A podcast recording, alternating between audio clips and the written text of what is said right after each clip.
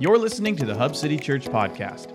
To learn more about Hub City Church, including our gathering times, you can check out our website at albanyhubcity.com. Good morning. I'm Jesse, and I listened to what Gabe talked about uh, last week about how different churches in different regions start different their morning. And I'm going to make a confession. I kind of wish we were German. Um, I can write this whole thing, and the thing that stresses me out the most is how to start it. Like, how do I be winsome and engaging, and what kind of funny anecdote do I bring up? And and I am like, let's get down to business. Let we don't need any of that. But, so henceforth, I will be German.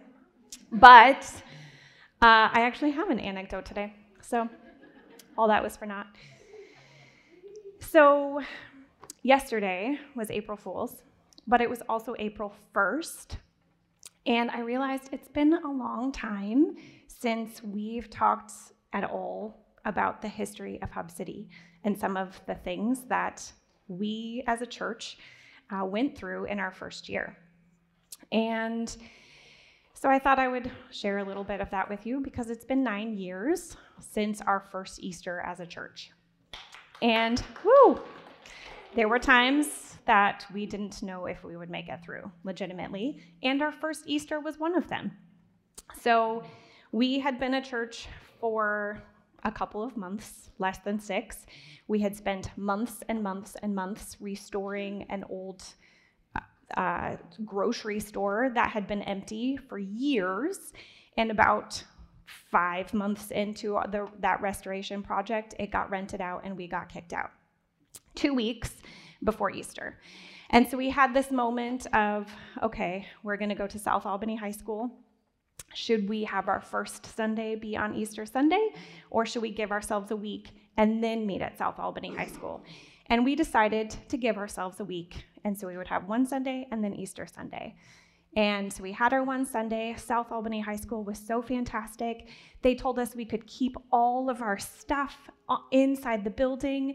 We didn't have to keep it in a trailer like other mobile churches. We could store it all on site.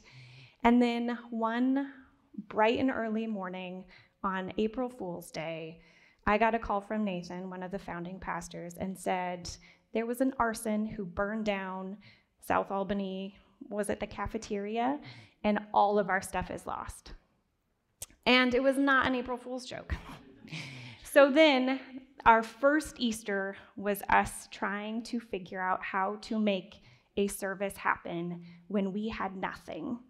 And that was such a good way to start a church, to figure out that it was not on our own volition that any of this stuff could happen, that we had to re- completely rely on Jesus and each other. And it, it was like the whole community came together and donated stuff, and we made that happen. And even more than that, I think that was our first uh, joy offering was that Easter. And we ended up, our tiny little church, after all that week that we had been through, we raised like $15,000 that we then gave to South Albany High School on that day. So that is a little bit of our history and an anecdote that I can that was winsome and engaging. So you're welcome. We can be Americans this morning. Let's start with prayer. Father God, I just thank you for who you are. I thank you that you can take all of our frail offerings over and over and over again and turn them into something beautiful. That you can pull your glory out of literal ashes.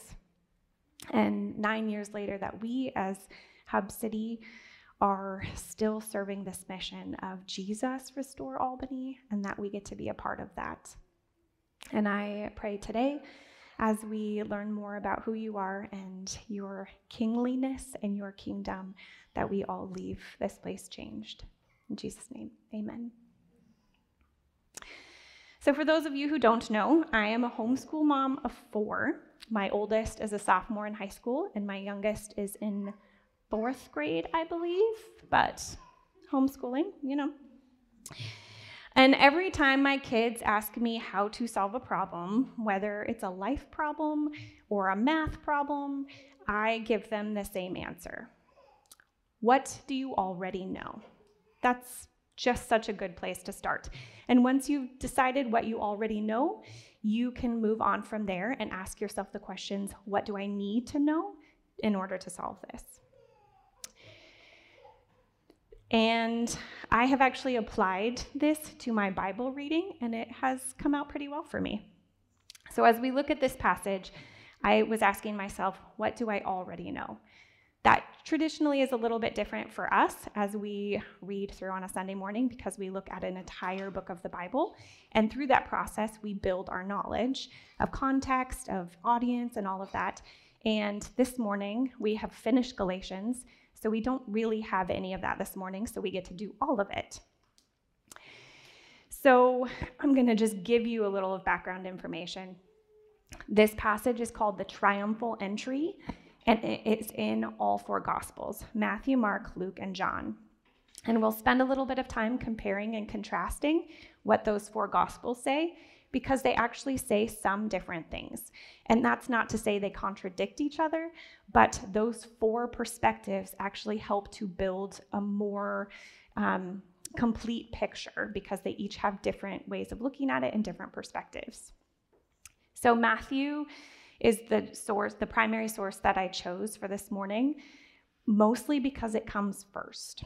So, there's really no other reason.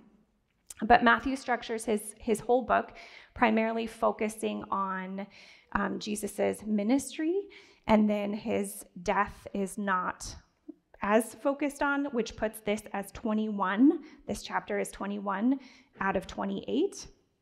And then John does kind of the opposite, which makes this passage found in book 12 of 21. So prior to this passage, Jesus has been performing miracles.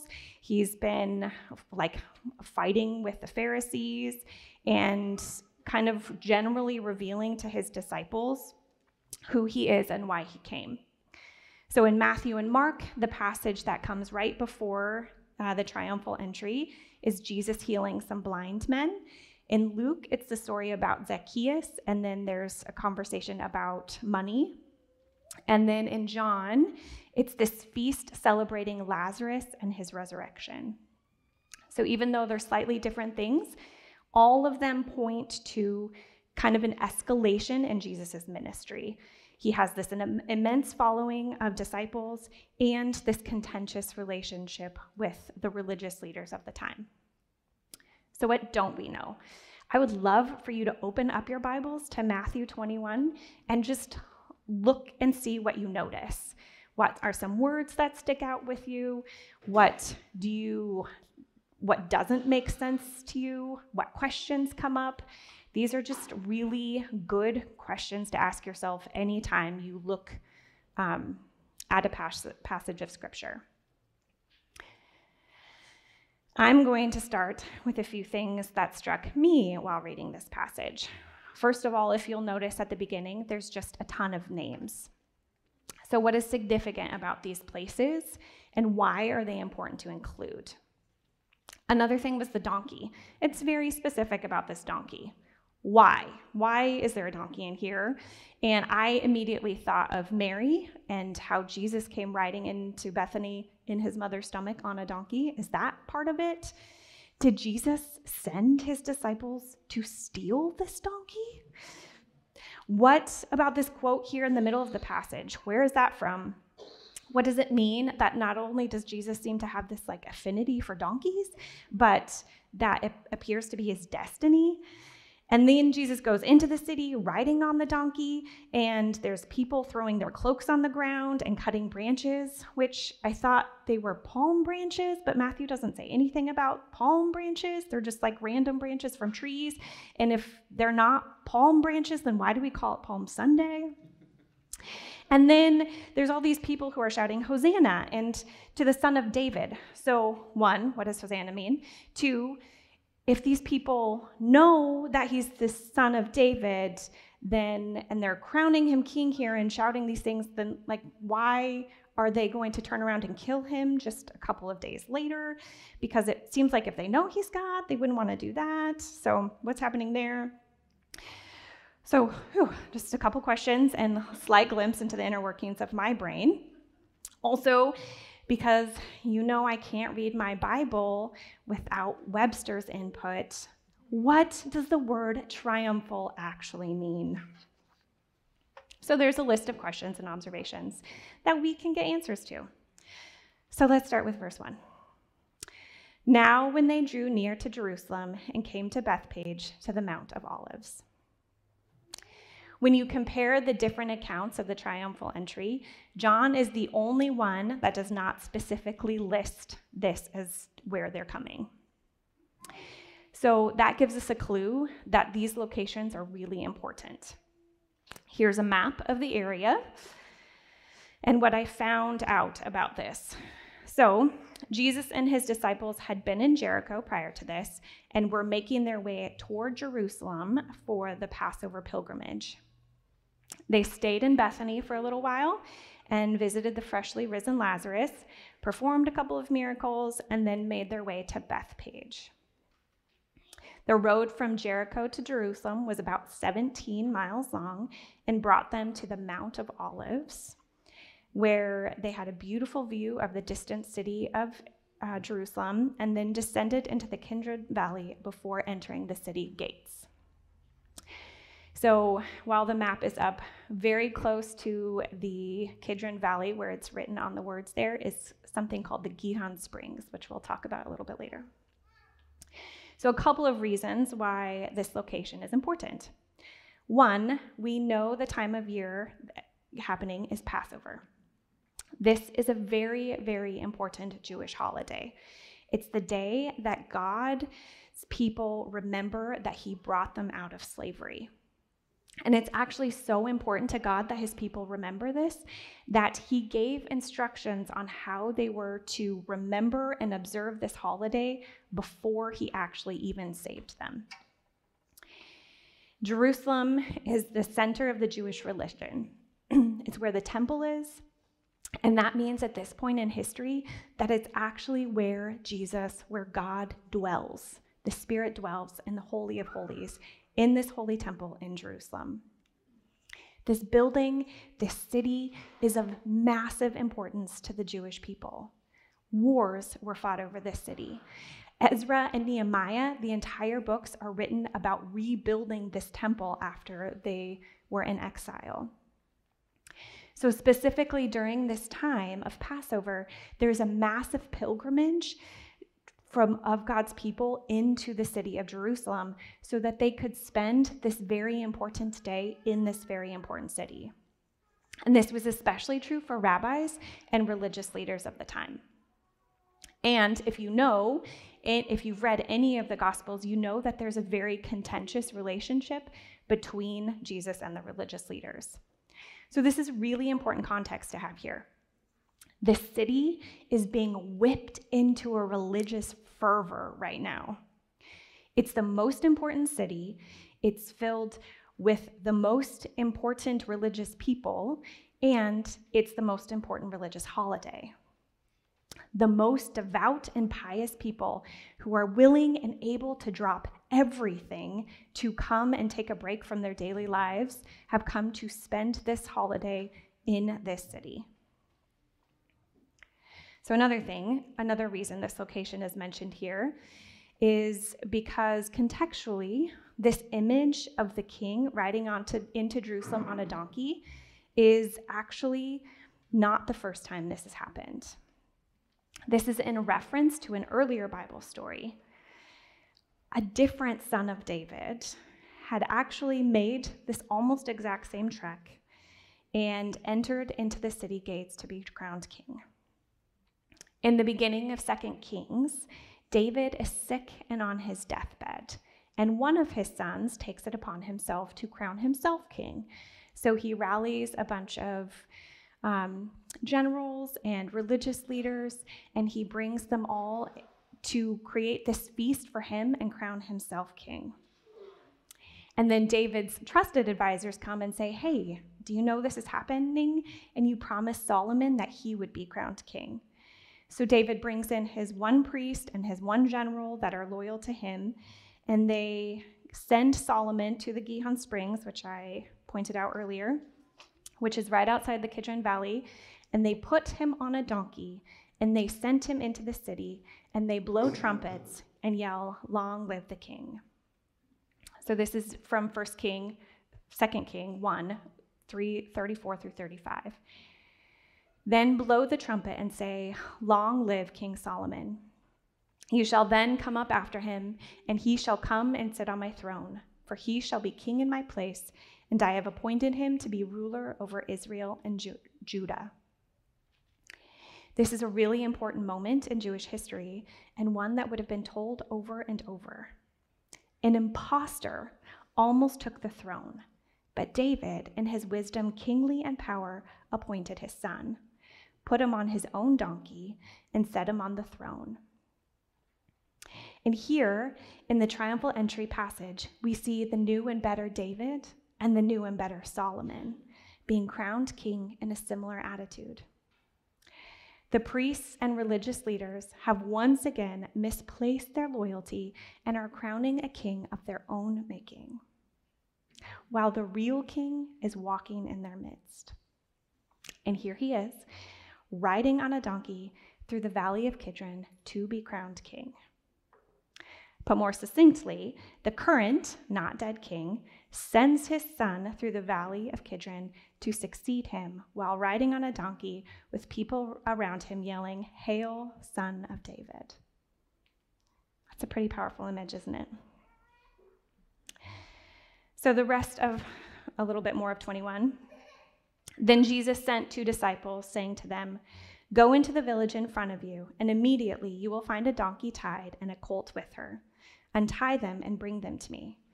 If anyone says anything to you, you shall say, The Lord needs them, and he will send them at once. So, donkey. What's with the donkey? John says a young donkey, but the rest of the Gospels use the word colt. A colt, if you don't know, is a young, uncastrated male donkey that has not yet been broken. I personally don't know a lot about donkeys, but I have ridden horses, and I have, in fact, ridden unbroken horses. And that is not because I am a good horsewoman, I just got lucky. An unbroken horse is not for the faint of heart, even if they're really good horses. Jesus is put as on this unbroken colt, and it doesn't actually speak to his horsemanship, it speaks to his kingship. Even the animals obey him. Let's look at Mark's version of the story because he gives us a little more information about how the disciples obtained this donkey. Mark 11, 1 through 6.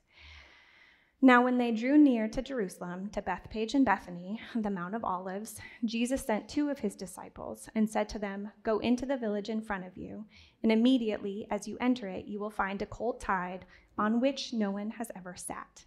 Untie it and bring it. If anyone says to you, Why are you doing this? say, The Lord has need of it, and will send it back here immediately. And they went away and found a colt at a door standing in the street, and they untied it. And some of those standing there said to him, What are you doing untying the colt? And they told him what Jesus has said, and they let them go. The fact that this colt is unbroken is apparently important to Mark because he clarifies that it has never been ridden. So in these times, a king owned things and what the sorry, what the king owned belonged to the king. It was sacred and it was important, and it was actually a killing offense if anybody rode on the king's steed without his permission. It was a source of honor and prestige if you were allowed to. If you remember in the book of Esther, the king remembered that Mordecai saved his life, and the honor that he gave Mordecai for doing that was to put him on his own horse, put his own cloak on him, and parade him through the street. The king's steed should be unsullied by any other butts in order for it to be special. So, Jesus, riding this unbroken, unridden donkey, is in itself a pronouncement of his kingship. And Jesus is showing us how important of a king he is by being able to tell the future here. Did you catch that? Jesus knows exactly where the donkey will be, and he knows the questions that people will ask and how to respond, and that they will acquiesce. So, back to whether or not Jesus stole this donkey, because I know you're worried about that. He didn't. You know why? Because it's already his. A king can't steal anything in his own land because all the land is his already. Kings had the power to take anything they wanted in their own kingdom. Period. Jesus didn't have to ask to borrow the donkey here because it was already his. So Jesus saying to his disciples here, tell them the Lord has need of it, is a really profound moment. This is Jesus declaring his kingship, his authority over the land and the people. He's telling them, I am the king here, and everything you see belongs to me to do with as I will. Close your eyes for a minute. Imagine a powerful king riding over the crest of a hill. He's probably wearing shiny, fancy armor. His long hair is no doubt magically blowing in the wind that doesn't exist. What's he riding? A fancy white steed, right? It's probably looks similar to Shadowfax, Gandalf's father of horses, with his white mane, mane and fast stride. Now imagine Jesus. I can imagine that sound effect that I won't even attempt to recreate, but sounds a little like a disappointed deflation. You can open your eyes now. How incredibly underwhelming is a donkey? Very. And that's the point. Jesus is declaring his kingship here with his words and his actions. The very act of him riding into Jerusalem instead of walking is a pretty big deal. And he's doing all these things in the very way it was prophesied for a hundred years, hundreds of years before. Jesus is fulfilling the plan that was always meant to be. In Matthew and John, they quote this passage from Zechariah 9 9. Rejoice greatly, O daughter of Zion. Shout aloud, O daughter of Jerusalem. Behold, your king is coming to you. Righteous and having salvation is he, humble and mounted on a donkey, on a colt, the foal of a donkey. God had a plan from the very beginning. He had been unfolding it for hundreds of years, leaving these little clues for people to follow. And here, here's one of those clues that Matthew and John are revealing to us. God's plan for a king was for a king to come riding in, not on a great, big, beautiful steed full of shiny, shiny armor and with an entourage of powerful men, but humble and riding on a donkey to bring salvation and righteousness. The next verse in Zechariah says, And he shall speak peace to the nations. His rule shall be from sea to sea and from the river to the ends of the earth. There's this lovely little aside following this prophecy in John, verse 16. His disciples did not understand these things at first, but when Jesus was glorified, then they remembered that these things had been written about him and had been done to him. After all those years of getting a firsthand seat, watching Jesus perform miracles and raising people from the dead, and saying these things that were so powerful and confusing and revolutionary, and in the moment, Jesus' disciples didn't see it for what it was. But they eventually did. They did figure it out. And you know what that tells me? There's hope for me. Our relationship with Jesus is a journey, a process, an experience in growth and revelation and hindsight. We don't have to know everything now because it will be revealed to us in time.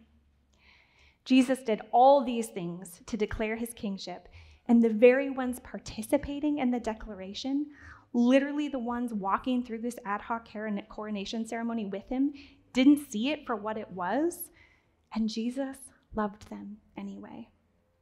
He patiently participated. He humbly led them and accepted them and then died for them, knowing that they didn't get it, but that they would. That is such good news for me to hear. Okay, you had no idea how much you would learn about donkeys in this passage, did you? There's a lot.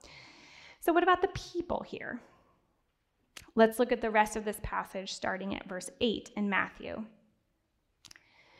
Most of the crowds spread their cloaks on the road, and others cut branches from the trees and spread them on the road. And the crowds that went before him and that followed him were shouting, Hosanna to the Son of David! Blessed is he who comes in the name of the Lord. Hosanna in the highest. And when he entered Jerusalem, the whole city was stirred up, saying, Who is this? And the crowd said, This is the prophet Jesus from Nazareth of Galilee. We see no palm branches in this passage, but if we read the beginning of chapter 12 in John, we see where the palm branches come from. John 12. The next day, the large crowd that had come to the feast heard that Jesus was coming to Jerusalem. So they took branches of palm trees and went out to meet him, crying out, Hosanna! Blessed is he who comes in the name of the Lord, even the King of Israel.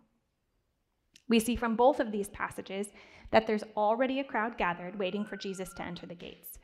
John shines more light on that crowd in verses 17 through 19. The crowd that had been with him when he called Lazarus out of the tomb and raised him from the dead continued to bear witness. The reason why the crowd went to meet him was that they had heard he had done this sign. You hear that? The reason why the crowd went to meet him. This crowd had been following Jesus because of all the miracles he'd been doing. This is not the first time Jesus had a crowd of people following him for the wrong reasons. After he fed the 5,000 in John, he confronted these following those disciples following him saying, "Truly, truly, I say to you, you are seeking me not because you saw signs, but because you ate your fill of the loaves." Jesus saw that they were not interested in him because of what he was, but because of what he could do for them.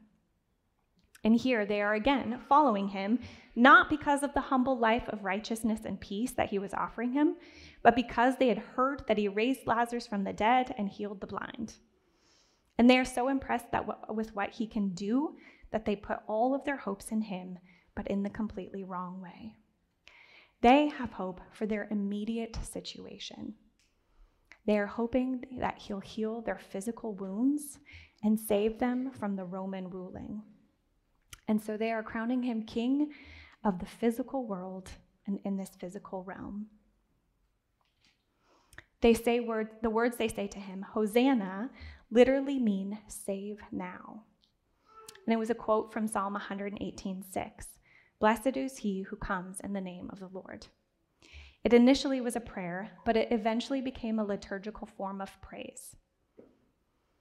Even more fascinating, Psalm 113 through 118 are considered Hallel Psalms, which are psalms that they would recite specifically on special festival, festivals that involved pilgrimages, and more specifically, Passover. So they put their cloaks and the palm branches on the ground because it was an act of coronation. It was like rolling out a red carpet for an important person. It's saying that they are so special and so holy that their feet shouldn't touch the dirt on the ground. So God's people are here praising him, crowning him, and identifying him as the son of David, which literally means of the line of kings. They're calling for him to be crowned king here. They are pulling up all of their knowledge of ancient messianic language. They are crying out for Jesus to save them now. And Jesus is here to do that very thing, But their ide- idea of salvation is so much smaller than his. In fact, it's so small that they miss his plan completely. I have been guilty of that myself. The crowd that has been following Jesus then converges with a crowd from G- Jerusalem who see the commotion and come out to see what's happening in verse 10. And when he entered Jerusalem, the whole city was stirred up, saying, Who is this? And the crowd said, This is the prophet Jesus from Nazareth of Galilee. From some of the other gospel accounts, it appears that once the people in Jerusalem find out who Jesus is, they join in on the praise. Mark says, And those who went before and those who followed were shouting, Hosanna. Then Luke adds this detail into his account, saying, And as he rode along, they spread their cloaks on the road. As he was drawing near, already on their way down of Mount of Olives, the whole multitude of his disciples began to rejoice and praise God with a loud voice for all the mighty works that they had seen. So Jesus had been systematically intensifying his ministry up to this point. Can you think of all the miracles at the beginning of his ministry where he told them, You never, don't tell anybody what happened? like, it's not my time yet. Just go in peace. And here, Jesus is doing the opposite. In fact, that passage that I quoted earlier um, from John was about him telling his it was after him telling his followers that he just like needed some space and he ran off into the woods and is avoiding them. So here you can see that in his miracles and in his talks with his disciples, Jesus is getting more blatant about his person, about his purpose, and his identity. He's getting more inciting with his words with the religious leaders, and he's escalating the impressiveness of his miracles by raising Lazarus from the dead. And now he's entering the holy city, filled with religious leaders and religious fervor, and he's not shying away from anything. He's walking right through the midst of this and allowing his name to be called and his praise to be sung and knowing exactly where it will lead. A normal person would see the situation coming ahead, the religious fervor and the volatile atmosphere, and would run for the hills. Jesus sees it and walks straight into the midst of it, like a true king would, knowing where it would lead, knowing what would happen, how he would be betrayed, the pain and the suffering that he would have to endure. And do you know why? because those are all temporal things, physical things, and He is the King of so much more than the now. They wanted him to crown him king of the moment, but Jesus says through his very entry into this holy city of tension that he knows the plan and it's bigger and it's better than they could ever imagine because he is the king of forever. Luke ends his account of the triumphal entry with this interaction. And some of the Pharisees in the crowd said to him, Teacher, rebuke your disciples. And he answered, I tell you, if these were silent, the very stones would cry out. Jesus is king and he is worthy of praise. And even if, though the world rejected him, he is still king the city walls would worship him as their creator. Russ Ramsey, a pastor and author that I love, wrote a book called The Passion of the King of Glory. And he describes this moment of the triumphal entry this way Jesus accepted the praise of the people because, though they didn't really recognize the king he was meant to be, the rest of creation did. This was a coronation, and if the people wouldn't praise him on this journey to the capital of his kingdom, the stones within her walls and lining her streets would cry out, Rejoice, daughter of Jerusalem, your king is coming to you, humble and mounted on a donkey. He is coming to bring you the salvation your hearts have always desired. So here's the incredibly underwhelming coronation of the king of the entire universe. Brought in on a donkey, surrounded by people who want something from him and not him. Instead of a golden saddle, he's wearing his disciples' dirty cloaks. He's sitting on them. Instead of a carpet of velvet, he's walking on branches cut from the nearby trees as a spontaneous afterthought. And he's riding to his death. And this, this is his moment of triumph. Triumphal of pertaining to, celebrating, and commemorating a triumph or victory, exulting over victory, rejoicing over success, splendid, magnificent. In this passage, Jesus is crowned king by the people of Jerusalem, the hub for importance for the Jewish people. This is the moment the whole Bible is pointing to, the culmination of prophecy and Jesus' own words. This moment, although it doesn't seem like it by our earthly standards, is a splendid, magnificent success. This is the moment that for thousands of years, creation has been groaning with longing for. This is the moment that God has been pointing to and slowly revealing since the moment Adam and Eve ate that fruit. This is Jesus walking towards the death of his earthly body as the ultimate Passover lamb. He allows himself to be ridiculed and humiliated and ultimately killed. And that's the kind of king he is a humble one, one who brings peace and righteousness. And what does he do with his kingship? Almost immediately, he turns around and allows himself to be killed. And make no mistake, no one took Jesus' life from him. He laid it down willingly he rode through this crowd, knowing the weight he would suffer on their behalf a short time later. He listened to their cries of Hosanna, save us now, knowing they would be the same voices yelling, Save yourself, days later.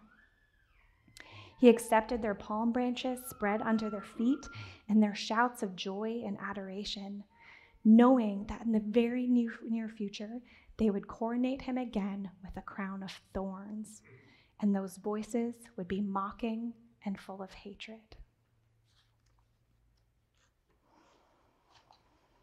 Today is Palm Sunday. It's a day that for hundreds of years in the church calendar, God's people of believers had gathered together and recognized him as king.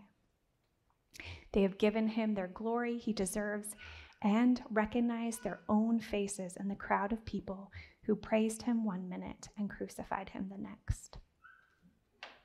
Tomorrow begins Holy Week. It's a week set aside in the traditional church calendar to remember what he has done for us and the type of king we worship. It's a time to spend some time preparing our hearts and posturing our bodies towards the coming resurrection. Do you have time set aside this week to look towards Easter? Do you have time any day of the year to look towards Easter? Do you prepare your hearts all year long for the good news? Or are you like the people in this crowd, ready to crown Jesus King of the moment when it's convenient and easy? Do you believe that God is worthy of your time and your attention? How does that look in your life? Do you recognize Jesus as, as the true King of your life, of your heart? And do you fully believe that Jesus is powerful enough to handle even the small things in your life? Because let me tell you, He is. Jesus is the King. He's the King that is big enough, powerful enough, good enough. The one who is prophesied about for all of eternity. He's the king of creation, so that donkeys calm themselves at his feet and the very rocks and stones worship him. I invite you to join with us this week and with the global body of believers to remember what he has done with us, for us, to give an hour of your day together or separately to worship, prayer, and scripture, and to doing these things alone or in community. We do these things not because they save us, but because the one who does save us is worthy of our time and our attention. So when you come to the tables this morning, do it with praise. We can sing Hosanna, save us now, as a praise because we know that he already did. We can sing Hosanna, save us now as a prayer because we still have so much unbelief we need to surrender to him. We can sing Hosanna because we are still in the tension of the already and the not yet. So sing loud to the King who loves us with humility and so, so much patience. Take that bread and juice this morning in remembrance of the Passover lamb who was slain in Egypt as a symbol of God keeping his promises and the Passover lamb that it ultimately pointed to. Give this morning. Give to the King who is worthy of our giving. Give to each other because we are members of this kingdom. Give your resources of time and money to serve those in need because that's what Jesus did. He gave his very life so that we could give in love as well. I'm going to close us out today with the rest of the chapter in Zechariah. On that day, the Lord their God will save them as the flock of his people. For like the jewels of a crown, they shall shine on this land. For how great is his goodness, and how great his beauty.